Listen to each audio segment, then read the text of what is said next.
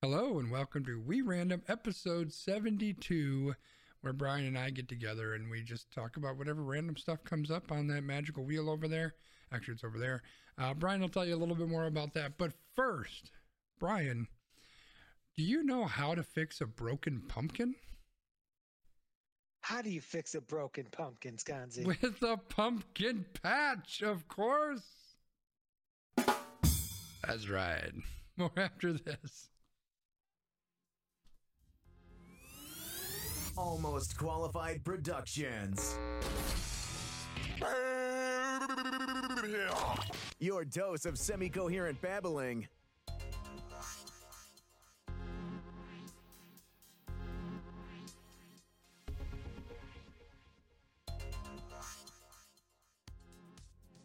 Welcome to We Random, episode 72.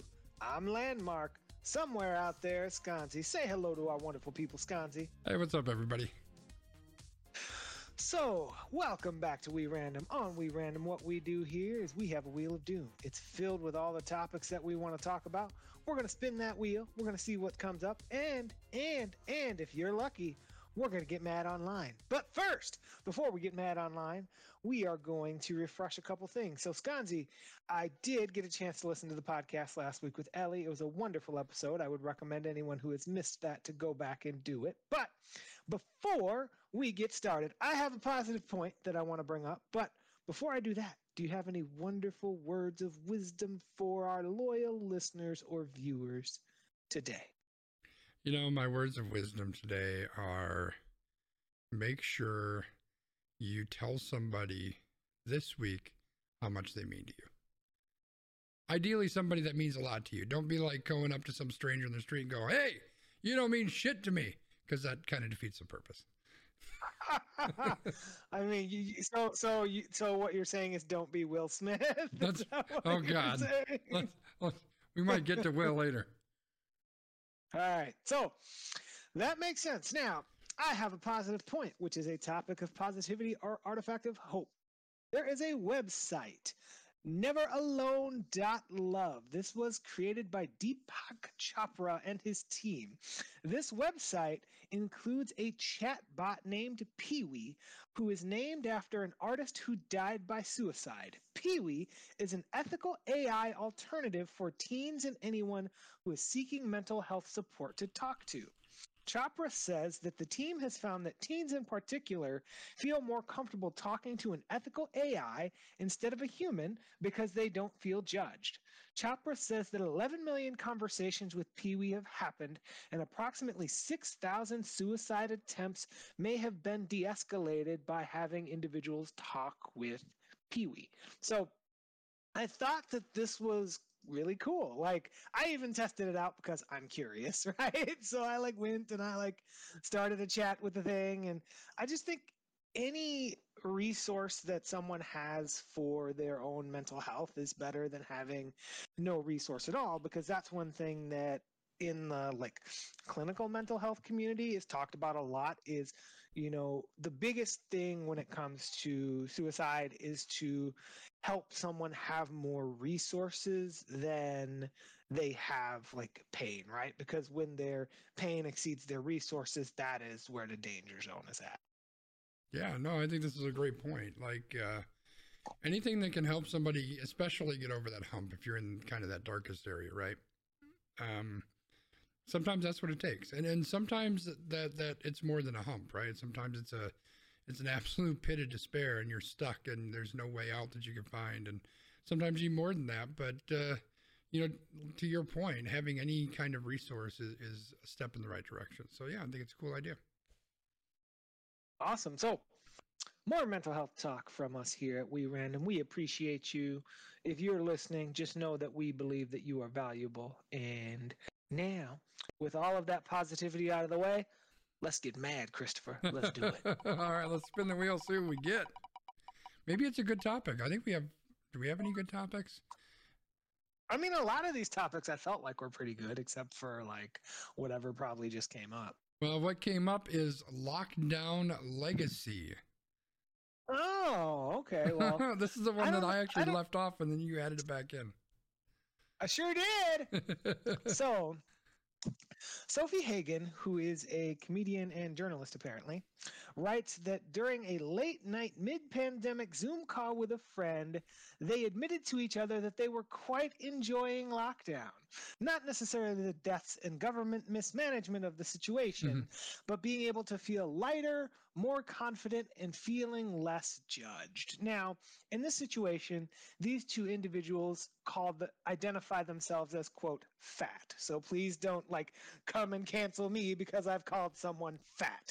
in the article, they refer to themselves as fat.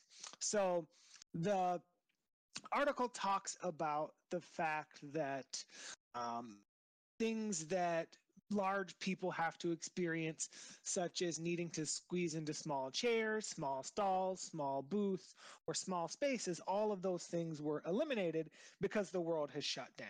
Other things that were eliminated included being yelled at by strangers in public or being ostracized in public for your size or things like that.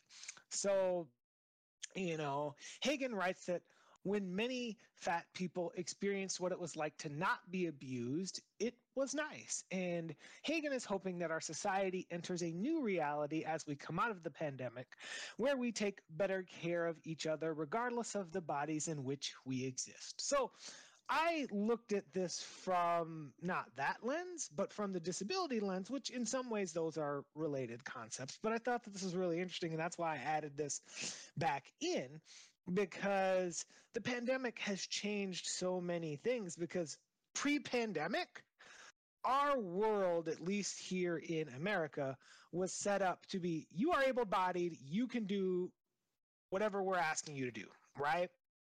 But the pandemic had to make people change that, whether that's having bigger and more accommodating spaces, you know, having menus and things online where people don't actually have to interact with anyone or read a board where somebody goes, Hey, the food's up there. You can see what's up there. Why are you asking me what's up there? Because I can't fucking see it. That's why. Anyway, before I get on my soapbox, what were you going to say about this article, Scott? So we finished the positive point, right? That's that's done. I think it, I think it's done. So uh, nothing's gonna change. It's not like we're gonna come out of the pandemic and all of a sudden people are not gonna be assholes. That's not how this works. Just to get that out of the way. But I think they bring up a lot of interesting points here, and I think this was an article that I initially had added to our list of stuff to consider for the week. Um, but uh, like it's, you know, if you're not a fat person, you don't know what it's like in the world. You know, like you get people people stare at you people say things people you know you you can't fit into certain places. Like anytime i go anywhere because of my size i think about is this something that's built for me? Is this something that i can use? Can i you know did the person who created this whatever have me in mind when they created it? Of course not. So is it going to be safe for me to to sit there or stand there or do that um, I walked into a bar once and I saw somebody and, and read his lips. And why I was looking at this individual, I don't know. He said to the person next to him, How do you get that fat? Imagine how the fuck I felt.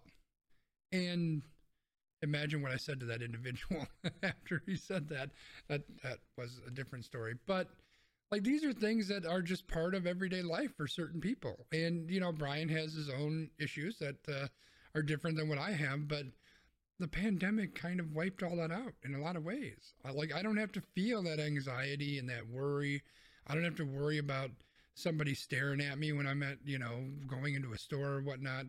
Uh, I don't have to worry about does the restaurant have seats with uh, with arms on it because if it does, I'm probably not going to fit into it or not fit into it comfortably.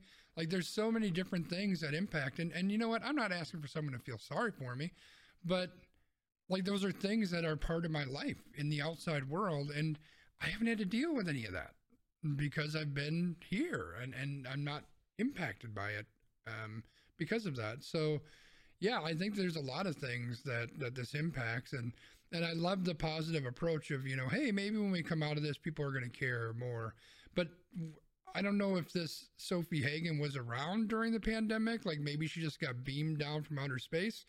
But like there was millions of people who were raising a fit about wearing a freaking mask to try to keep people from dying. So if you really think that they're not going to care that that we're fat, Sofie, I'm sorry, but They are. I, I appreciate your positive outlook, but that ain't going to change. Well, and you know, I obviously am not skinny by any means, so I definitely relate to a lot of this as well. You know, it's kind of the joke, like when we were Brewer season ticket holders, and they're like, "Great, we're giving away T-shirts." I'm like, "Cool, another, you know, extra large." Another T-shirt for my brother. Great, you Great, know. congratulations. Yeah, like who do I know that wears a size large or an extra large? And it's like, you know, when I go shopping, yep, I know they're only going to have two X shirts. Like, you know, the, the funny part is I will literally go. So, true story. Like, when I go to Wave games, I'll like literally go to the team store like first thing. Because sometimes, sometimes they have shirts in my size. And that's why you will see me on this podcast in Wave apparel every day that I don't have to wear this sweater because I came directly to this podcast from work. But you know, it's that thing, but I really relate to this from the disability lens. So, those of you who know me know that I am blind, right? So, there are so many things in this world that are set up for the sighted person, whether that is restaurants, you know, bars, clubs, like work environments, all of these things. And I was able to, over this past two years, set up an environment that works for me. Like, my work setup is perfect my technology setup is perfect. The things that I have to do, people aren't judging me. They're like, why are you wearing this weird helmet? What are you doing? Right? Like, I do what I need to do to be successful at my job. And there are so many things, you know, returning into the world that are a challenge for a sighted person. Like, I had a experience a couple weeks ago that was honestly awful. And, you know, it was like I asked somebody for help and they were like, uh," but you know, that's a whole other story. So, like, I get it. Yeah. Yeah, I you know I like the I like the positive spin that they try to put on this, and and I wish that that were the case. But truth of the matter is, there's a lot of people who really enjoyed the fact that things changed the way that they did, and are not excited about things changing back to you know something resembling what they used to be. And and I think we have to understand that and accept that. I'm spinning the wheel, B. Do it. That wasn't necessarily bad. No. Ah, this one. Free speech problem. You know, it's really, I'll be honest, it was really just the first paragraph. That's all I cared about on this one. Because then I kind of, I kind of faded off on the rest of it. Pretty much. So, a New York Times op ed says that Americans are losing hold of the fundamental right as citizens of a free country the right to speak their minds and voice their opinions in public without fear of being shamed or shunned. So, basically, the article talks about how some of this has come about because our politicians are like stuck in this whole fight over cancel culture and embracing kind of more extreme views of censorship and basically that people are fearing that they cannot speak to their full potential. Now, thoughts about this, but my thoughts aren't important right now, Sconzi. I want to know what your thoughts are, and then I will share my thoughts, unless you want me to share my thoughts first. No, I'll go ahead. I'm just going to give everybody a little bit of a volume warning. So I want to reread that first paragraph again. This is the first paragraph of, of the story. For all the tolerance enlightenment that modern society claims, a New York Times op ed, oh, wait, I think you added some of that, says Americans are losing hold of a fundamental right as citizens of a free country the right to speak their mind and voice their opinions in public without fear of being shamed or shunned. Where the fuck did they come up with that shit? That is not in the Constitution. It doesn't say that anywhere. Like it says that you have the right to free speech. You have a right for the government to not infringe on your ability to speak. That's it. It don't say nothing about being shamed or shunned. That's always been part of it. If you say something stupid, guess what? Somebody's gonna call you out for being a fucking idiot. That's just how it works. You know, when I say stupid shit on here, y'all don't let me get away with it. You say, yo, you're an idiot, Sconzi. Stop saying that crap. That's what you say. And I appreciate that. Not really, but that's that's what happens in the world, right? So the fact that this is how they started this article, like at that point, it's like obviously this is a garbage bullshit article. On top of that, there isn't even an author. it is the New York Times editorial staff. Like nobody even wanted to put their fucking name on this article. That's how stupid it is. Like, and then they go into cancel culture, right? And I get it. I understand that this cancel culture is a stupid name, right? It's a catchphrase. I hate catchphrases. And and they bring up some fair points, but but the thing is, it's not, we've talked about this a million times. It's not cancel culture, it's accountability culture. If you say something or do something horribly wrong, you're going to get called out on it. And it may impact your livelihood. It may impact, you know, your standing in the world. It may impact, you know, your commercial rights or whatever the case may be. And it probably should. So why are we freaking out about this? This, this whole article is just stupid. Oh, I know why we're freaking out about it, and you kind of took a little bit of my thunder, but do you know who really isn't able to speak for themselves freely and has never really been able to speak freely for themselves in this country? Who? Women. And do you know why? Because look look at fucking Deshaun Watson. He's been accused of doing something with 22 some women. This man's got a guaranteed contract, right? Like, we're looking at all the stuff going down in Florida and Texas and all these places with transgender and gay and the LGBTQ community. These people aren't able to speak freely and openly about their experience. Hell, there are states that are outlawing talking about gender identity. So, by the like, way, the Florida the Florida bill did get passed. By the way, so it did. so that one that one's live. So that's great. So, like the the whole thing about this is exactly what you said, and that was going to be my entire point of this: is the Constitution says that the government cannot infringe upon your right of free speech. Now, these laws, in theory, are infringing on some people's rights to free speech, but that's a whole other conversation, and I'm not a lawyer. Well, and that's the whole thing, and, and the article kind of touches on that, right? So, so generally, what you see is on the left, people get outraged when somebody says or does something really stupid, and then that's when it kind of things get get brought up into a fever pitch, right? So. Uh, Dave Chappelle talks trash about fucking transgender people, shows that he's homophobic, that he's transphobic, and people rise up and say, This is a problem. We need to stand up to this you know, maybe Dave Chappelle shouldn't be given billions of dollars or whatever to do comedy shows. That's generally how the left side of things come up. On the right, these motherfuckers pass laws that you can't say things. Like, I'm sorry, and I know that I'm biased, but like one of those is a little bit worse than the other, right? One group is saying, we don't like this, so you cannot talk about it. It cannot exist anymore. We're going to pass laws that you are not allowed to talk about this. And the other side is saying, hey, you said something or did something, you're an asshole. We want to make sure you're accountable for that. These are two completely different things, man. Yeah, but like that's the whole thing. So the thing about free speech, again, the whole concept of free speech has always been you can say what you want, but saying what you want does not come without the potential of consequence, right? That consequence can't necessarily come from the government. The government can't be like, "Oh, well, you can't say that." well, they can now because we're Yeah. passing laws that ban speech. Right. Right, but but this that's kind of the intent, right? Is that okay, the government can't tell you that you can't do that, but your employer can. Your friends and family can. If you're out there saying stupid stuff and your friends don't want to be friends with you anymore, that's not that's your problem. That's not their problem. Yeah, so I'm gonna I'm gonna kind of I'm gonna button this up really quick and just say that Okay. free speech basically is saying like you have the ability to say what you want to say, unless you're in Florida, but you might get smacked upside the face for saying it. All right, I'm spinning the wheel. Oh, I thought you were gonna play the that makes me sad drop. Oh no. Uh, speaking of, I feel sad. Let's, let's talk about the Packers. Oh, okay. So we're talking about those Green Bay Packers. So a lot has happened since the two of us last got together. Yep.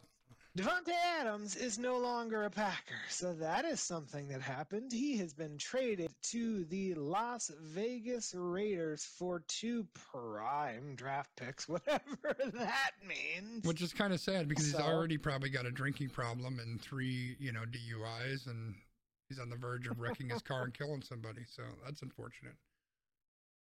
Well, you know.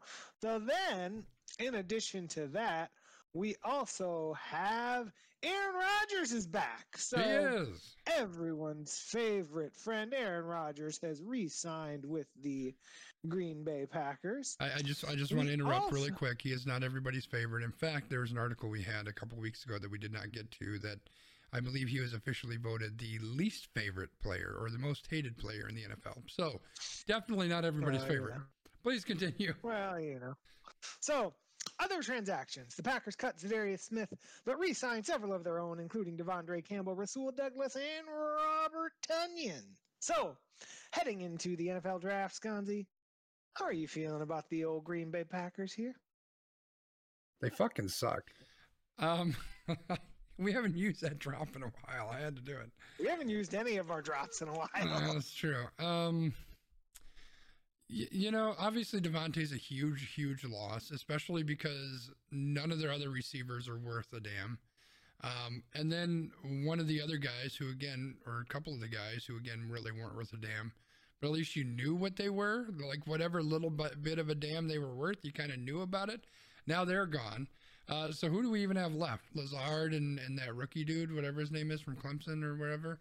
Um, Lazard, Cobb, Rodgers, Cobb, and get outta here. um, um, hey, Cobb's back.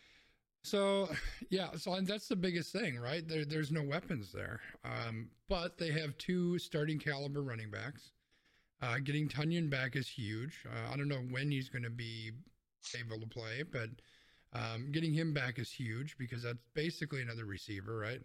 Um, Yep. But they they need help. They need receivers. Period. Like they should be out there looking for anybody who has, you know, half of a heartbeat on the free agent line and and trying to get somebody out there, and or I would say and drafting at least two or three wide receivers and hoping that somebody hits because not having anybody for Rodgers to throw to is going to be a problem. So that's the big thing. Yeah. I think losing uh, Za'Darius Smith was was a big blow. Like I I have a lot of issues with that. Um, but I love that we re-signed uh, Campbell and Douglas. I think they were really good last year. They really helped our defense. So I like that. Um, I just feel like we got no pass rush and we got no one to catch the ball. Then that concerns me. Well, and I, I, I feel okay about the pass rush because they still have Preston Smith and Rashan Gary has been fine, and then they signed another defensive tackle. It's really the offensive side of the ball for me that's lagging a little bit behind, but some of this is we'll just kind of have to see how the draft shakes out too because again like the whole NFL is like in flux right now. We had like the whole quarterback like Yep. musical chairs where it's like all right, now there's like seven horrible quarterbacks that all play for new teams and they're still going to be bad, but you know, it, it'll be interesting. I, there's been a lot of uh, hype for them to draft one of these wide receivers or two of these wide receivers, but knowing them, they'll draft like a fullback and like a punter or something. Another backup But- quarterback. Uh, yeah. Right. So I don't know. We'll see. I, I I am very very not happy with the receiver core right now. Like this Yeah, I mean, this is not a receiver core that you're going to take to the Super Bowl. It's just it's just not. So Right. they need No, to do it's not. something there. Yeah. So we'll see. Well, we'll see. The draft is coming up. It is. Let's spin the old wheel and uh, play catch. Play catch. Now this is like in some ways a good story, but also a sad story. It is kind of both. Yeah. So, yep, it's kind of both, kind of both. A Missouri father has a unique New Year's resolution he's trying to follow through on in 2022. On New Year's Eve 2021, it had been one year and 107 days since Dan Bryan's youngest son, Ethan, was killed in a car accident on his way home from a high school baseball practice. To remember Ethan, Dan made a pledge to play catch 365 times in 2022, one connection for each day on the calendar, one baseball memory for every day of the year. Dan started on New Year's Day playing catch with Ethan's best friend who had been a passenger in the car. Every day, Dan refreshes an old connection or makes a new one, whether that be playing catch with his pastor, a local baseball coach, or another local father who has lost a child. So I thought that this was kind of a neat article because it's a good way for this man to kind of keep the baseball tradition alive in the memory of his son. I thought it was kind of unique. Yeah, I think it's a cool story. You know, we we talk about all kinds of, you know, uh, I don't I don't want to say the important um, stories when it comes to sports, well, like the the, you know, who's doing what and how they're doing and blah blah blah. But this is this is a story about a way that sports can touch your soul in a lot of ways, right? And uh, that that's some of the stuff that I that's part of the reason why I love sports so much. And I think this is a very cool thing that he's doing to try to help help keep his son's memory alive, both for him and for other people. Um, you know, he kind of talked about it in in the article where um, by doing something that his son loved, um, maybe it will help him keep those memories alive longer, or help him re, re you know remember other things that he may have lost along the way. Um, like it's it's it's a cool story and it's kind of based around sports, but it's really about love and it's about the people in your life and doing what you need to to make sure that those people are taken care of or remembered or they remain a part of your life. It's a cool story. Yeah. Yeah, and it's about like taking that step to like make connections and to keep those connections alive. Yeah, one of the things I thought was really cool is as he's playing catch with these individuals, he's telling stories of his son.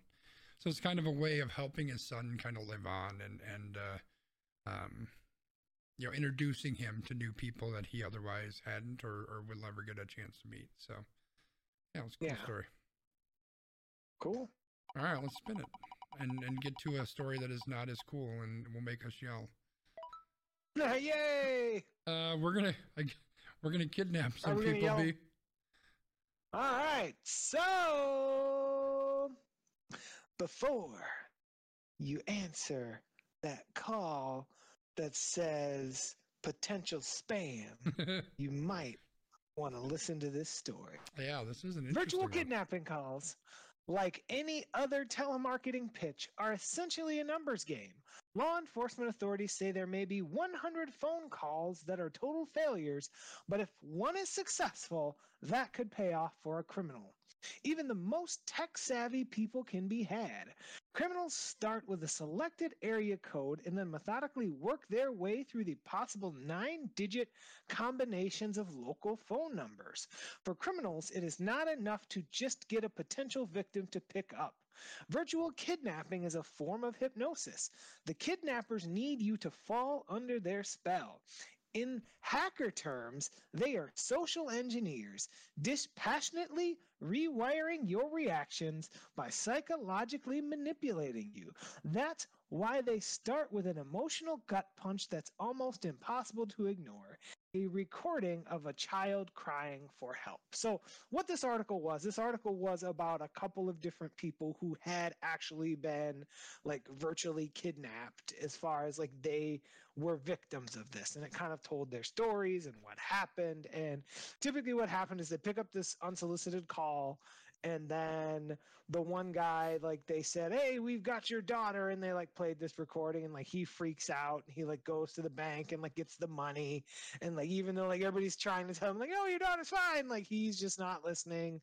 And then there was another one where there were people like literally calling from prison in Mexico with like burner phones, like getting people to like drop off money to this person in Texas. Like, this is crazy. Like, this is the old like email chain of like, I need you to wire me money so that I can wire you your $25 million. Yeah. But like, on steroids, dude. Like I thought this was cool, especially for you, like as an information security aficionado, to like look at this and read this and be like, "Whoa, dude! Like this is crazy." Yeah, dude. Uh, everyone's looking for a quick buck, right? Like, uh, nobody wants to get a fucking job. They want to try to scam people out of their stuff or steal stuff from other people, which irritates me beyond no end. Uh, current or recent happenings notwithstanding. Um, but yeah, like, this is this is uh, uh, it, it's insane. Like the way that they do this, and and they're just preying on these people's reactions, right? Their emotions. That oh my god, that's my daughter. Um, and because it hits so hard, it, it's uh, you know the old Mike Tyson quote, like everybody has a big mouth till they get punched in the face. That's kind of what this is. Yep. Like somebody can be the one the one person they're talking about is like an IT kind of guy and he you know he does a pretty good job of managing his his information security but he got punched in the face. Yep. he got a call and it says hey we've got your daughter and and he hear he hears a female voice screaming and crying on the phone and that's it. He's punched in the face. Now i'm doing whatever you want me to do. And and that's what they do right? That's how they they, they just they're pushy. They know how to push people's buttons and they get you to go where where they want you to go. And it's it's sickening that people are out there doing this.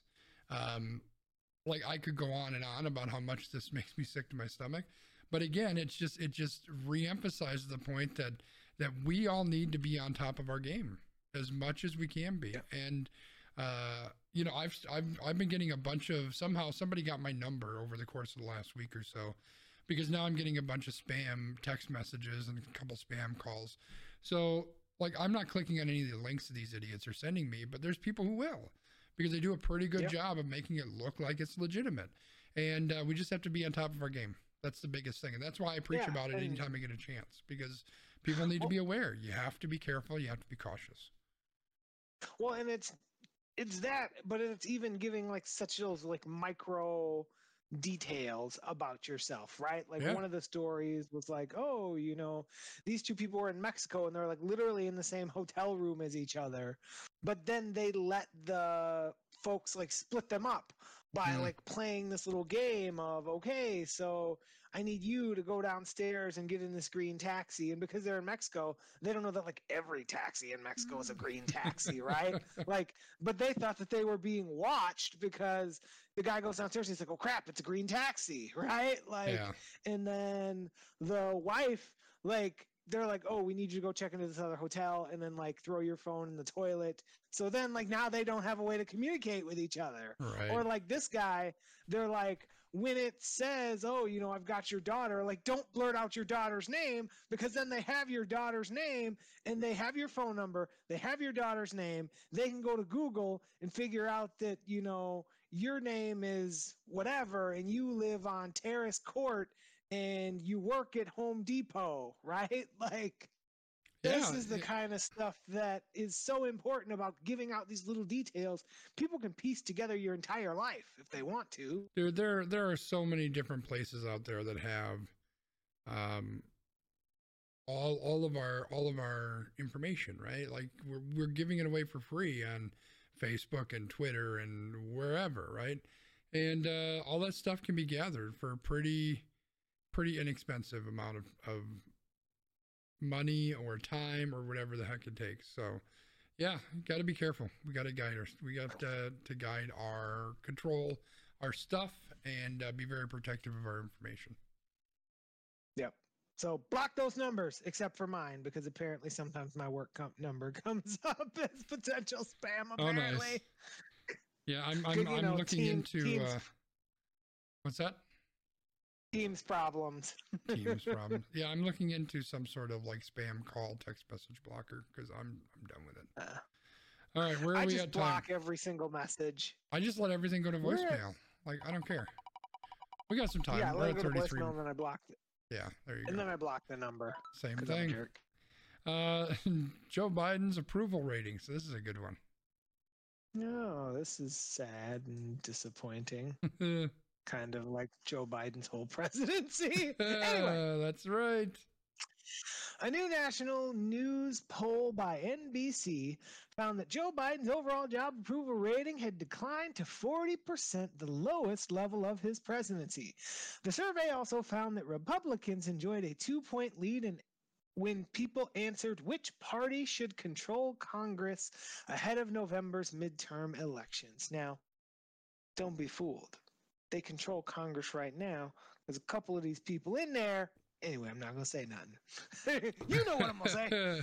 So, amid Europe's largest land war since World War II, 7 in 10 Americans expressed low confidence in President Biden's ability to deal with Russia's invasion of Ukraine, and 8 of 10 voiced worry that the uh, war will increase and prices will go up, and there may even be nuclear weapons involved. Now, the saddest part of all is that according to Ballotpedia, in the same week of their presidential terms, Joe Biden and Donald Trump had almost identical approval ratings. Wah, So- wah, wah. There it is. Like, so here's what I will say about Joe Biden. Now, Joe Biden, like from a um, what is the word that I'm looking for? Kind of from a demeanor standpoint, is giving people what they wanted. He's not out there every day like talking about how great he is and like doing whatever, but he's not acting on anything, which I think is disenfranchising the you know democratic vote and then the republicans are just out here hammering him on stuff that's probably not his fault but their base just gets riled up anyway like all of the gas stations in the suburbs here have these little stickers Yeah. of joe biden that says i did that with the gasoline right like Yeah. it's it's all of the like misinformation circus that they always blame on you know the media when like half of what is being touted there is misinformation um Yeah. I- this doesn't surprise me but i don't know how to fix it right how do we fix this Sconzi? what can we as citizens do put pressure on our government to fix it Well, like nothing's gonna fix it because these people are only out there. See, I didn't say the A word because that's what I wanted to say. These people, they're they're they're just out for their own good, right? Like they speak a good game, and then you know, you and I have had this conversation offline a bit. Like, of course, I voted for Joe Biden over, you know, oh my God, there's so many words I want to say. Trump. I'll just say why are you not saying them Um, There's there's a lot like of reasons person. why there's a lot of reasons why I did that, right? The, the thing is, a lot of the reasons why I did that, none of them are coming to fruition because Biden ain't doing any of it, right? Like he's not doing any of the crap that he said he was going to do. So why the hell do I care what you like? Of course, I would give him a negative freaking approval rating. Um, on top of that, like to your point, he gets hammered by everything from the right, which you would expect. And like we did that all with Trump too when he was in office. Um, he was a little bit more of a babbling idiot, but not not not night and day. Um, the the inflation issue that everybody's dealing with, prices are through the goddamn roof. Um, again, I just want to remind everybody that pretty much every business in the country is making record profits because it's not inflation, it's price gouging. Um, you got the war that's happening, you know, the whole uh, Ukraine Russia thing. There's no way you can get a win out of that. So, like, about the only thing that he's got kind of a positive mark on is the uh, the COVID thing that we've kind of gotten to a point where, you know, COVID's kind of under control. And I don't know that that was necessarily him doing it. I think any semi sane person, because that's the best I could really say about Joe Biden, would have gotten us to this point. Like the only reason that we wouldn't have gotten here with Trump is because he's not semi sane. So, like, he hasn't really done anything. Like, how could he have a, a good approval rating? Yep i mean he just nods. The, the biggest takeaway for me is the fact that this idiot has an approval rating that's basically Donald Trump, who is like the worst president to ever be president. So that that is saying something. It is. And like it, so we could talk all day about the faults of the Democratic Party, right? Like We could. don't want to hear that. But really it's like as the leader, like he needs to put pressure on the party to do some things that they're not doing because he can't just sign all of this stuff into law himself. But you know, Congress is over here like, here, let's make this mega, mega, mega, mega, mega bill. It's like back in, you know, the office when Dwight was like, I'm gonna make Mega Desk. Like, nobody wants Megadesk. Like Megadesk was awesome. Don't hear what I'm not saying. But when it comes to a bill, we don't need a mega bill. We need all of these small little bills to come through one by one. And then you need to make those representatives who want to vote against those things vote against that one singular bill. Because then you take that back to their communities and you say, hey, did you know that your guy voted against this? This is something that would have helped you. And it wasn't part of a 16 ton bill where he can go, well, I don't want to vote for it because you're going to make me eat plants or whatever. Like Yeah. instead of eating meat, so that we can have a bigger environment, right? Like, make them vote on each single line item and call them out on it.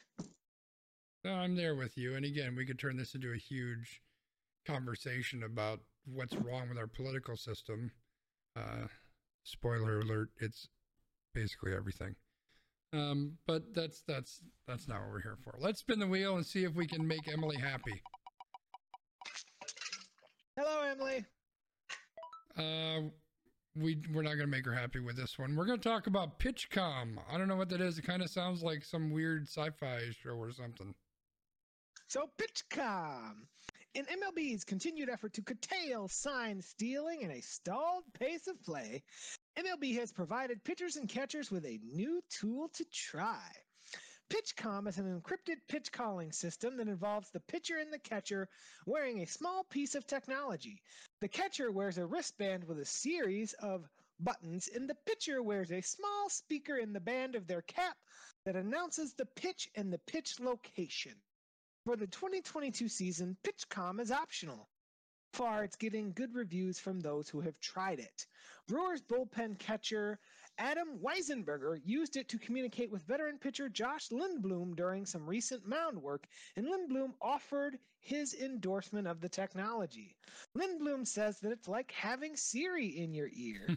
he says that it is different for some, so he thinks there will be resistance and a learning curve, but what he likes about it is that he had the pitch and knew exactly what his catcher was thinking before he came in contact with the rubber on the mound.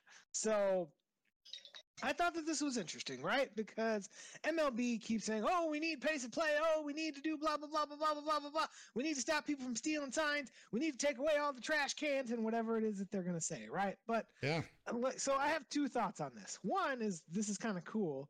Two is you don't think people are just going to figure out how to steal this? Like, it's kind of interesting, right? So think about it this way: it's like this Apple Watch that I'm wearing here, except that there's like buttons. So there's, I think I saw a picture of it. It was like buttons like one through nine, and then there's like an up arrow and a down arrow and whatever. So as the catcher's like, do, do, do, do, do, do, do you think somebody's not just gonna watch and go, oh, he pitched, he plucked one, three, six, four, and then he did that, and then Corbin Burnes threw a slider. So we know that something in that combination, one, three, six, and four, and this is a slider. Like people are gonna figure that out. Like I don't think you're ever really gonna get to a point where people aren't gonna figure out how to steal signs. Because again, people be shisty. They just want to try to get any shortcut that they can get. But I think that it's kind of cool that you can do the thing in the cap where it's like fastball up and away instead of again sighted world people making this picture be, like look between some dude's legs where he's like two, four, six, dot, t- t- thumbs up, thumbs down, in, right? Like I feel like this is definitely more accessible. What are your thoughts? Yeah, so uh, I don't think it's going to be an issue with with a batter looking and seeing what what's being pressed on the thing. Now it's possible maybe they'll use cameras to take a look at that and say, "Oh, he's pressed one, two, three, four, right?" The batter's not going to be able to do that, so I think that's fine. Um, I think it's kind of a cool idea, but here was my first question, right? Because they talk about how the you know Rob Manfred's every, everybody's favorite asshole is he really wants to speed up pace of play, right? Pace of play, pace of play, pace of play. So what happens when uh, Corbin Burnes gets that message in his in his ear that says fastball down and in, and uh, he's uh, gets to the mound and then shakes him off. Oh well, shit! Now we gotta do uh, this one. Curveball out and over the plate. He shakes him off. Oh fuck! Um, let me let me do this one. Like it's gonna take 12 minutes for a guy to throw a fucking pitch. Like, come on. This is so stupid. Like, it's dumb. I'm choking now.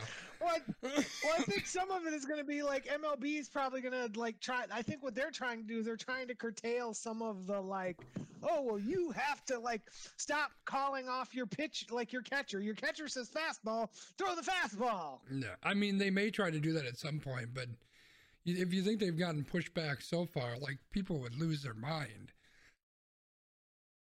Because what's going to happen if you're Corbin Burnes and you're standing up there and and you want to throw a fastball when your catcher calls a curveball, are you going to throw the curveball? because I think a lot of pitchers would just throw the damn fastball. That's what I said. That's what I want to throw. Like it's a partnership here, right? right? So well, I, they're going to run into issues there. I think the other thing is, I guarantee if they go through with this, every team is going to hire a 20 year old freckle faced kid who smokes marijuana to figure out how to hack this goddamn thing. yeah, well, that was that was one of the things. So, two thoughts on this. One, I think some of what you're talking about is going to be the pitch clock thing, where they're like, "You got 15 seconds to throw this ball from when we throw it to you, so you can't shake off your catcher because if you don't throw this ball within 15 seconds." Like it's a ball or whatever. So I think that's kind of where they're starting to get with some of this too. But I, I, agree with you. That was one of the things that I was talking with my father-in-law about that, and we were making the joke. Yeah, they're going to go to St. Louis, and all of a sudden, over the big speaker is going to say "fastball up and in." like they're just going to hack it and like broadcast it over the loudspeaker. Well, I mean, Zack Greinke did that. What was it last year? When he just yelled at the catcher or whatever. I'm going to throw a fastball. They threw the pitch, and he got the guy to fly out. It was amazing. All right, uh, we are at 46 minutes. So I think it's probably time to wrap up. Do you want to throw your challenge flag on anything? I let's see what do we got on this wheel. I know what you probably want to throw your challenge like. Uh, no, like there's nothing in here that I'm like super. I I know you probably want to talk about Will Smith and Chris Rock, but I am definitely not throwing my challenge flag on that. So that's all you. Emily wants us to talk about it. I'm letting Emily All throw right, a challenge well then, flag. All right. Is that what we're gonna go with? All so, right. I'm tell us what's out. Up. What you got? No, you, I'll tell you about it. Tell us about it. I'll Some people might it. not know what this is about. So, during the 2022 Oscars, comedian Chris Rock was presenting an award, taking time to crack a few jokes along the way. One joke was at the expense of Jada Pinkett Smith's appearance. Chris Rock's joke made reference to Pinkett Smith's hair matching Demi Moore's shaved head in the movie G.I. Jane. Pinkett Smith had previously disclosed struggles with hair loss, leading to the decision to shave her head. Pinkett Smith's husband, Will Smith, initially laughed at Chris Rock's joke. Upon noticing that his wife was not laughing, Smith walked on stage and approached Chris Rock and smacked him in front of the audience and the millions watching at home. Once Smith walked back to his seat, Smith said to Rock in a very loud voice, Keep my wife's name out your bleeping mouth. So this was like the whole thing on the internet, and like everybody's got their conspiracy theories, and they want to talk about it, and they want to make it a big deal. And then you know Will Smith doesn't get kicked out, and he goes up and he accepts an award, and he does this like really rambly speech where he apologizes to everybody except for Chris Rock, and then he puts out an apology the next day talking about how he was in the wrong, and how he apologized to Chris Rock, and how it's not good to be violent. And me, I'm sitting over here, Mr. WrestleMania, watching wrestling all the time. I'm like, dude, this got to be fake, right? Because like he he really sold that like he was getting you know the slap from like the Rock Rock, but I don't know. Like to me, this is just, uh, ugh, I I don't like it. it's just like, like, it's not worth my time or energy. Like I, it, I, I said this when we did the Devin Williams thing, right? I've never been angry enough in my life or drunk enough to punch a wall. I've also been never angry enough at a comedian to walk up and slap the comedian. So, like, it's difficult for me to understand how, like, you go from laughing at this joke to, like, walking up and slapping somebody. Yeah, I, th- I, th- I think there's a lot of angles to this, right? And, uh, so first of all, was this a real situation or was it a bit? And I still think it was a bit. I, I think I agree. Like the dude was laughing, like full out laughing. And then he goes from that to so pissed off he's going to walk up and assault somebody on national TV while you're there to to potentially accept an award as like the what fourth black man ever to win best best actor something like that. Um, also the, the the slap looked really weird and he was smiling. He was grinning when he walked away. So the whole thing seemed like a bit, but we'll never know. So let's just assume it was legitimate, right? Um, there's a lot of people, a lot of people that I had words with over the course of the last few days who very strongly believe that this was the right thing to do. That Will Smith needs to protect his family. Now, his family wasn't in any fucking trouble, but that's where where people are at. You need to protect your family. Um, there's a whole lot of women who very strongly believe, yes, you need to protect, you need to stand up for your woman. I can understand that. Um, some people have turned it into black versus white, and I don't understand how that falls into any of this. But here, here's where I draw the line. You do not escalate it to violence. That is where you are 100% absolutely dead wrong. Get pissed? Yes. I mean, I've even been okay with him yelling the way that he did afterwards. Right? Right. Like if he wants to yell, keep my wife's name out your fucking mouth from the audience, I'm 100% there for that. Okay with that. Right. You have words, But- but- words on words, right? But you escalated this to violence. And that is 100% wrong. Like that's that's where the line is drawn. I understand that people want to get angry. Like I had a situation at my house this weekend where some criminal kind of stuff happened. I'm okay, everything's okay, but I will guarantee you that when that happened, I was ready to do some of the worst violence that you can imagine. Like I was there. And after the fact and everything kind of calmed down, I'm like, that, that, what would that solve? Like, as much as I want that to happen in a way, it doesn't solve anything. And then if you look at this situation, it's even less so, right? Escalating to violence is not the frickin' answer. And that that's the problem I Like, have. Yeah. Yeah, and it like this feels very like old school to me, like back in the day, like almost like the duel thing, right? Where like back in the I don't even know what was that like the 1800s, 1700s, while ago, yeah. 1500s, I don't even know. Where like you would walk up to somebody with a glove and Yeah. like slap them in the face, and then like that's how you settle this. Like I'm gonna challenge you to a duel, and then you like slap somebody in the face with his glove or whatever, right? Right. Like that. That's very much what this uh, kind of seems like to me. And I feel like again, there's a better way to handle this. Like if you are literally upset, and this is why I have so many questions about this. Like I want to know what kind of relationship do they have? Like do they know each other? Do they not know each other? Right. Does Chris Rock know the situation about her hair, or is he just like she a bald woman now? So I'm gonna make this joke because there have been other, you know, famous, popular bald women in you know black Sure. culture and history, right? So you know, it like those are pieces that are. This is if we were doing the good old Reddit. um Am I the asshole? Right. More information is needed here to I- like. I Will don't Smith no, is, Will like, Smith is the asshole. asshole in Yeah, this 100%. situation. But there's still more information needed to decide if everyone is the asshole here, Right. or if it's just Will Smith, right? Yeah, so so Emily points out another angle to that is this is it, it was a joke, right? That's his job to go up there and tell jokes.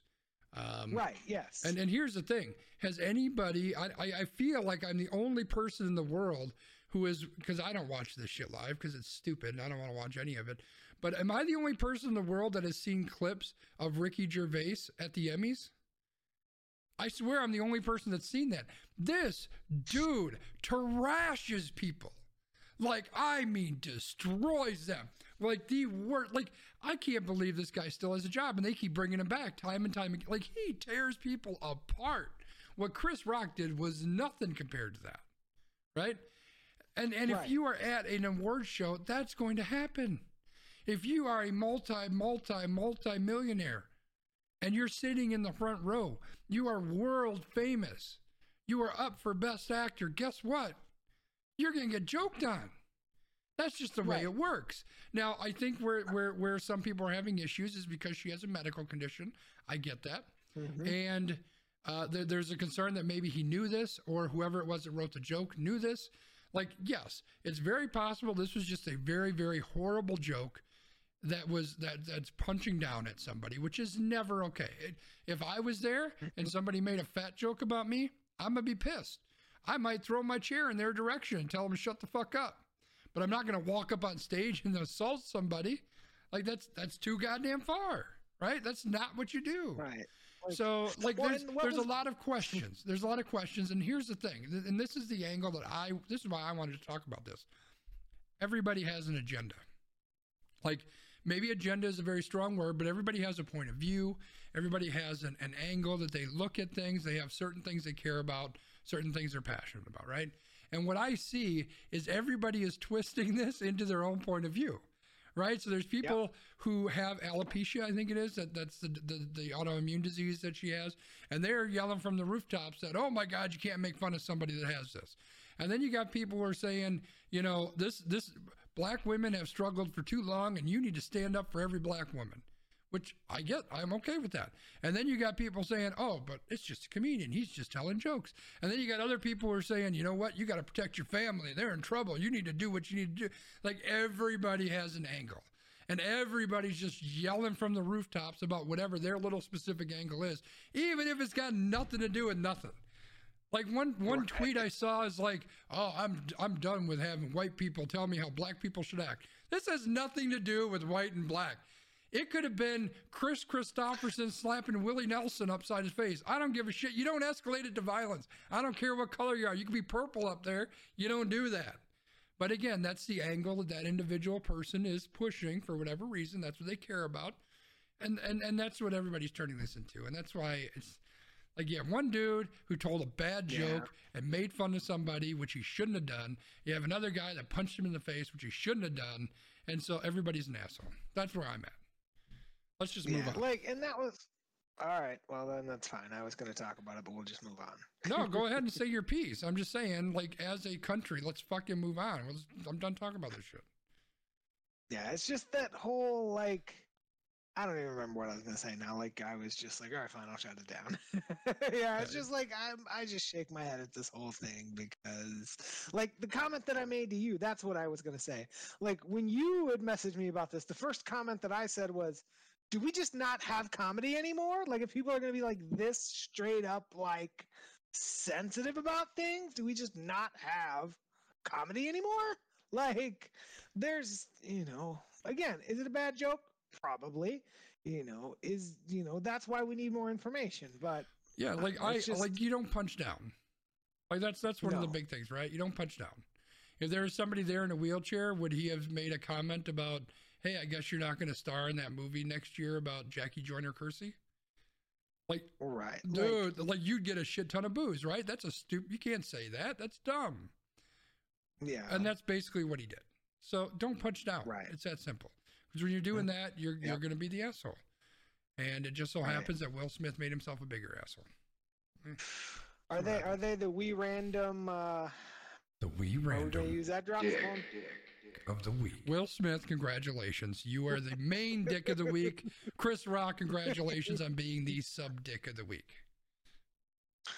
All right. So now that we've done that, Emily, hopefully we have appeased you with our takes on that. And now, She did say she wanted us to to yell about it, and we did. So, yeah, what are we doing, B? all right, we are going to move to everyone's favorite topic: random rankings.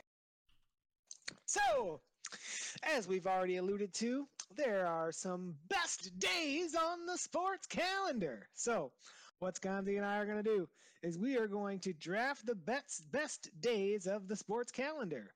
Will one of us draft MLB opening day? Will one of us draft game 7? Will one of us draft the NFL trade deadline or will Landmark draft the MASL Ron Newman Cup Championship? Listen and continue watching to find out. Dun, dun, dun. Oh, wait, I got one of those. Dun, dun, dun.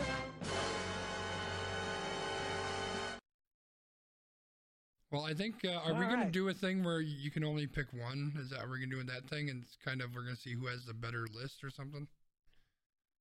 Eh, let's just like if you pick it, like I'm not gonna pick it. Let's just pick lists and then we can compile. Cause really, there's only like there's there's only one 101 in this list, so The we're just picking for right? fun. And then if we No? Not the play Olympics? play play play our friend Mr. Uh, Zeke Elliott, you know which one? No, Oh, not not that that one. one? Oh, you mean this one? Our, our, our, That was one of the stupidest things that Now I've we're just ever playing seen drops. anybody post Well, which one do you want? Before. I want I want our favorite friend, the old bad person. Oh, I don't have him on. Oh, that's on a different sheet. I don't have that on here. Okay, well I'll anyway, move it over. cool. So, do you do we want to? How do we do we want to do the randomizer to see who gets to draft first? No, I think you can go first. All right. So, when we think about my favorite days on the sports calendar, there are lots of options to consider, but I'm going to be a jerk. So, I am going to be the wee random of the week because I am going to take MLB opening day. okay.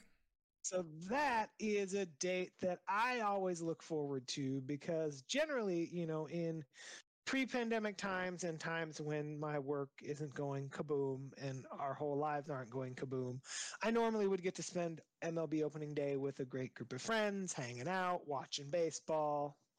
And that's a really good day for me. I'm drinking too many jello shots. Yeah, I agree. I think um, maybe puking all over the place. Uh, I'm just saying that One time. uh, MLB opening day is great. Um, and it sucks that we're not going to that again. I mean, like, whatever, in the near term. Um, yeah, I really like opening day. So I'm going to kind of cozy up next to this and have NFL opening whatever weekend. okay. I don't even know if. Yeah, I guess NFL. I'm kind of tossed and turned between NFL and NCAA football, but it's just like football Okay. is gone for so long that when it shows up, it's like, oh, this is great. Like by the time Yep. MLB comes around, it's a different feeling for me. It's like, hey, the Packers let us down again because Aaron Rodgers was crap in the playoffs and they they fumbled Ah. away what should have been a Super Bowl win. And uh, and now at least we can like like literally everybody has the number on hand. As soon as the Packers lose, boop, hey, we only got you know 17 days. until- 38 days whatever. or whatever. uh, it's just an annual tradition. Whereas with the NFL, it's like there's no expectations the Brewers are going to do anything because they have like a third of the payroll of half the teams in the league. So, but when when the NFL comes, it's like okay, I'm I'm ready for it. Yep. Okay, that makes sense. So we got MLB opening day, we got NFL opening weekend. Now, I am going to choose another NFL related day.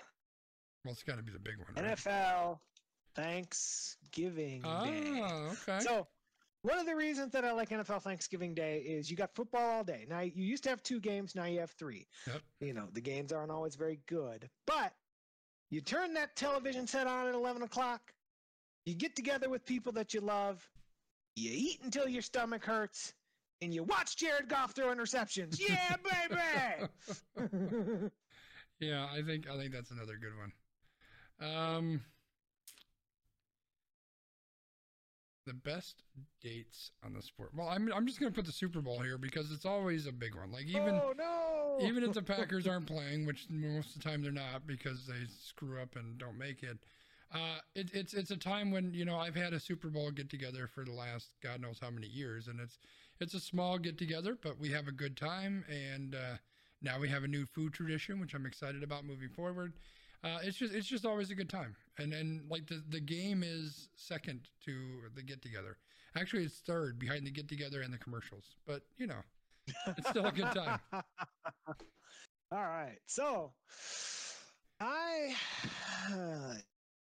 hmm this is where we kind of go into an interesting situation because I, I wasn't even thinking about the Super Bowl, but that's actually a really good one. Now, I am going to pick a day that is the MLB. Are you going to work? No, you're not going to work anymore. You're You're in the wrong There spot. we go. MLB trade deadline. Yeah. So I love trade deadlines, right? Yep. Like you hear all the hubbub, you see all the stuff, and then all of a sudden it's like, oh, you know, the Brewers are in the mix for this guy or that guy, and then like it's at 2 p.m., so it's like in the middle of your work day, and Right. you're trying to work, but you keep like checking Jon Heyman and like all these people's Twitter, trying to figure out what's going on. Like MLB trade deadline's a great day. Yeah. Uh,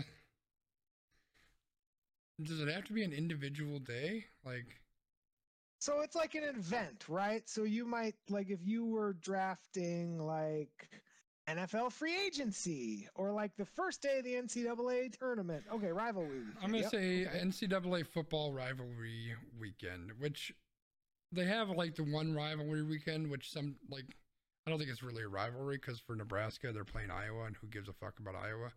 It's generally whenever it's generally whenever we play the Badgers. That's the big one, but. Just like for whatever reason, I get more amped up for college football than I do the NFL. Like it just, I don't know what it is about it. It just get, I get so excited when the weather starts to get cool. I open up all the windows, right, and it starts to cool off in the house.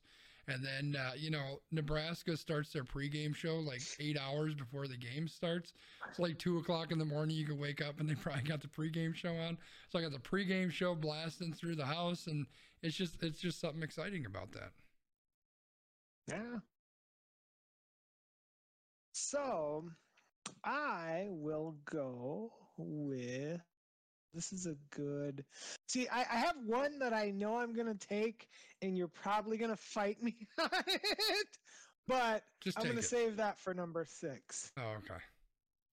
Well, because I know it's it's something that you're never gonna take, so Alright, I don't alright. have to worry about you taking it. But so I've got MLB, NFL, and MLB, right? So I am going to choose the NBA playoffs. The reason for that is basketball's cool, right? So I really like the NBA playoffs, and I would probably the NBA finals. Let's do that, right? Because it really doesn't get good until the finals anyway. Fair. so, and you know, last year it was kind of the best of all worlds because our team, the Milwaukee Bucks, were in the finals. Yeah. But I'm gonna take the NBA finals. I mean, I cared a lot more when Tim Duncan was in the finals, but anymore, not so much. Uh, so this is a very true. personal, uh, very personal one. It's Black Friday. It's, you know, there's not a lot of sports events where it's like I'm really amped up and I really want to watch it. Like the Super Bowl is one, NFL opening weekend is a big one. Even NCAA rivalry weekend is not one, but Black Friday is one every year it's just kind of my thing because every year on Black Friday, Nebraska plays their rivalry game. It used to be Oklahoma, which was amazing. Now it's fucking Iowa. Nobody gives a shit, but still, it's just kind of the thing. You know, most people think Black Friday and it's I need to buy another TV because I only got 17 of them. Like I don't give a shit about any of that. I care about Nebraska, Iowa, and so Black Friday is always a big. Like it's as much as you know we talk about Thanksgiving, how great that is, right? You get all your food and you eat all day watching NFL games. Well, for me, the more exciting day is the day after when I get to eat all the leftovers and I get to watch Nebraska. And as an introvert, I'm probably doing it alone, which makes me very happy. All right. So for my last two picks, I'm going to take things that Sconzi will never take. So he can have the NCAA tournament and all these other fun things, right?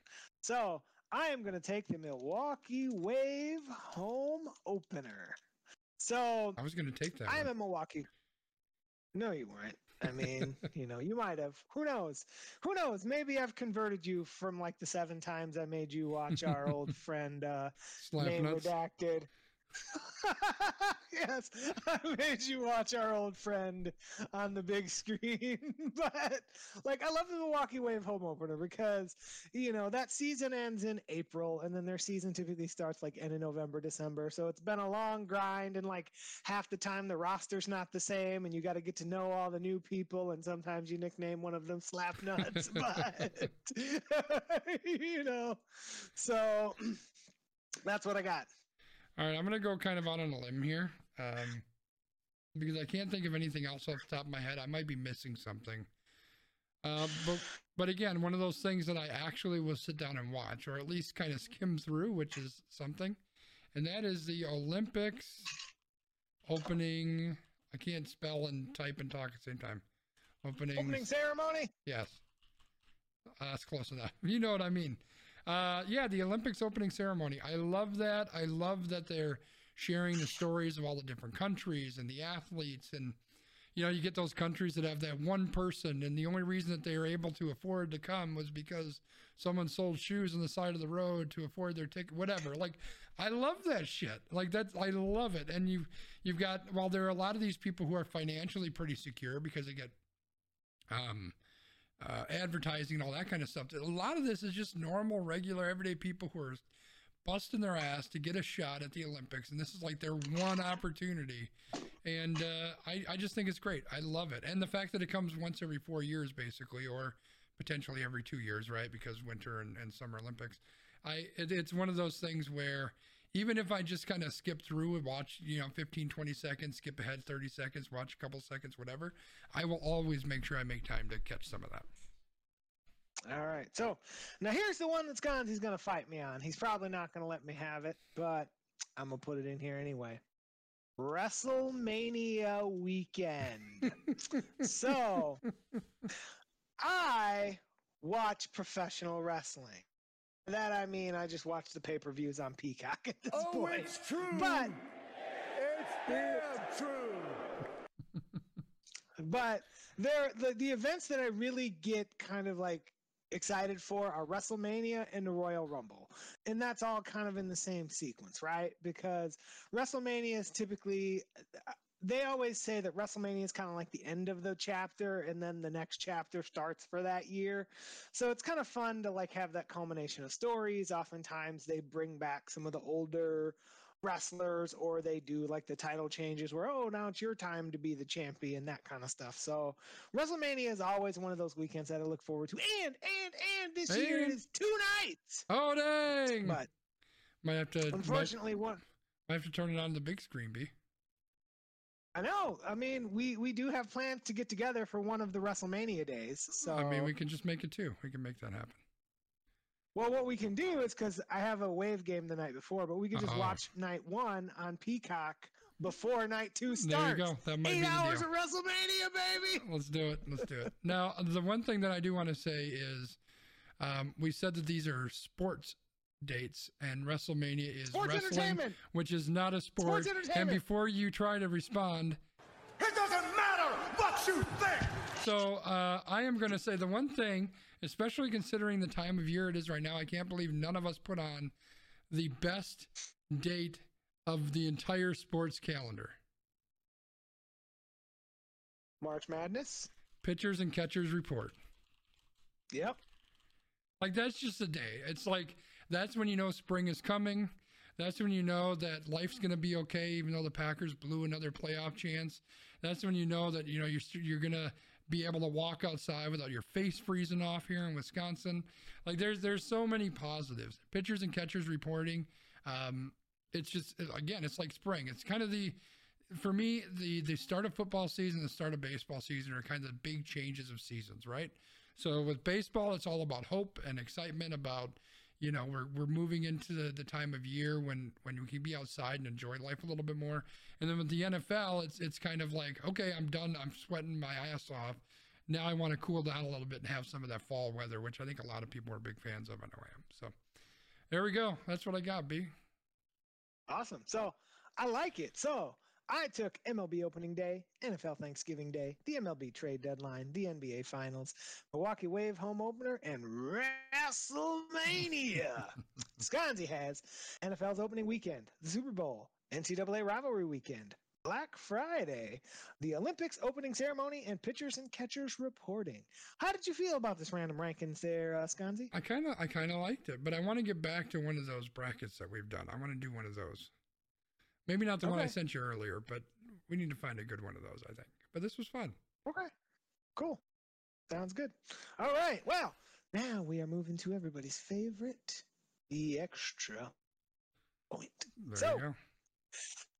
Sconzi and I have lots of conversations outside of this stream, and one of those conversations involved a string of tweets by an individual who talked about how in 2010 they tried to end their life, but unfortunately, or fortunately in their case, they were not successful in completing suicide. And they reflected on their experience and they talked about how because they are still here they've been able to impact so many people's lives and to start to learn to love themselves and appreciate themselves and one of the quotes that really stuck out to me was this People in their darkest moments think that suicide is a way to end the suffering, but it just ensures that suffering was all they got to do.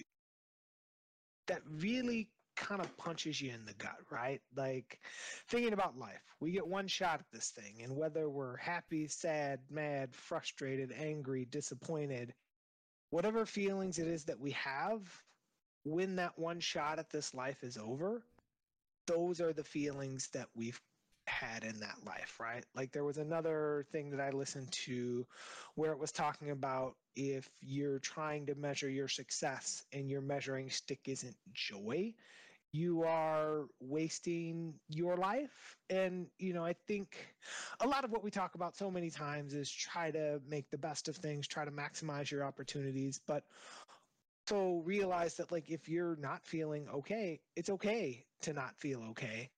What we'd also encourage you to do is to try to figure out ways that you can feel better about things ways that you can get those resources ways that you can feel motivated and encouraged and to pursue your passions or your dreams or your hopes or your goals or any of those things. Because you get one shot at this thing. So whether you're completely miserable the entire time that you're here having this shot at this thing, or you get up every day and you fucking stick a piece of plastic in your eye and you go do the best that you fucking can, like do what you can, man. We appreciate you. We love you. And that's what I got today, Sconzi. Keep it keep it real, keep it positive. Tell somebody you love them. I love you, Sconzi. What's up with you, brother? Hit me. It's a good message, B. And for and for the record, the the streamer in question is Sweet Anita. That's who, who made those tweets. So, um, if you haven't followed her, she's a ton of fun, and uh, yeah, seems like she has a big heart. Um, I wanted to talk about perspective. Um, I had a really like I've been, you know, everyone knows I struggle with mental health issues, and last week was rough. Um, things were kind of piling up, and I hit a point where uh, for a split second, my mind went to the darkest place it can go. And uh, it, it, I, didn't, I didn't dwell there. I didn't live there for too long, but I said, you know what? I'm going to take some time off. I took some time off stream. I uh, took the day off on Friday. I was having a great time. And then on Saturday, some bullshit happened here at my place. Um, some uh, criminals tried to do some stuff. I'm not going to get into details, but it, it was something that impacted myself and my brother who was here visiting. And I was re- like, I had really turned the corner like Friday and that first part of Saturday. Like, I was really refreshed. I was feeling good. I had told Brian a couple different times, like, this is exactly what I needed. I'm feeling like I'm, I'm moving back on in, in the direction I need to be.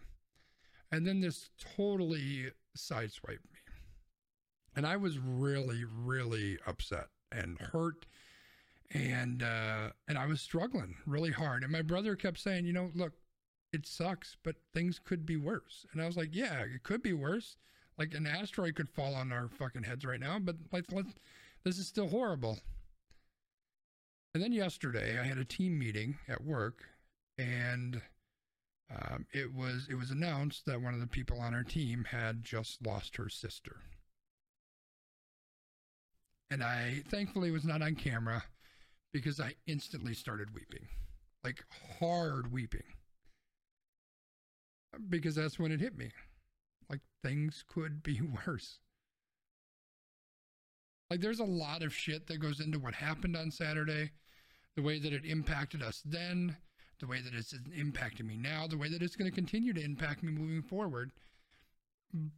But things could have been so much worse. My brother's always been uh, they're my closest friend. You know, we separated a little bit as I moved to the Milwaukee area.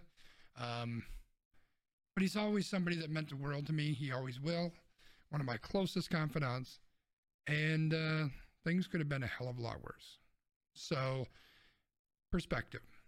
I think it's really important that we all keep keep things in perspective. And that, you know, even Will Smith, that doesn't impact any of us. Maybe we should just stop talking about Will Smith Let him be the asshole in silence.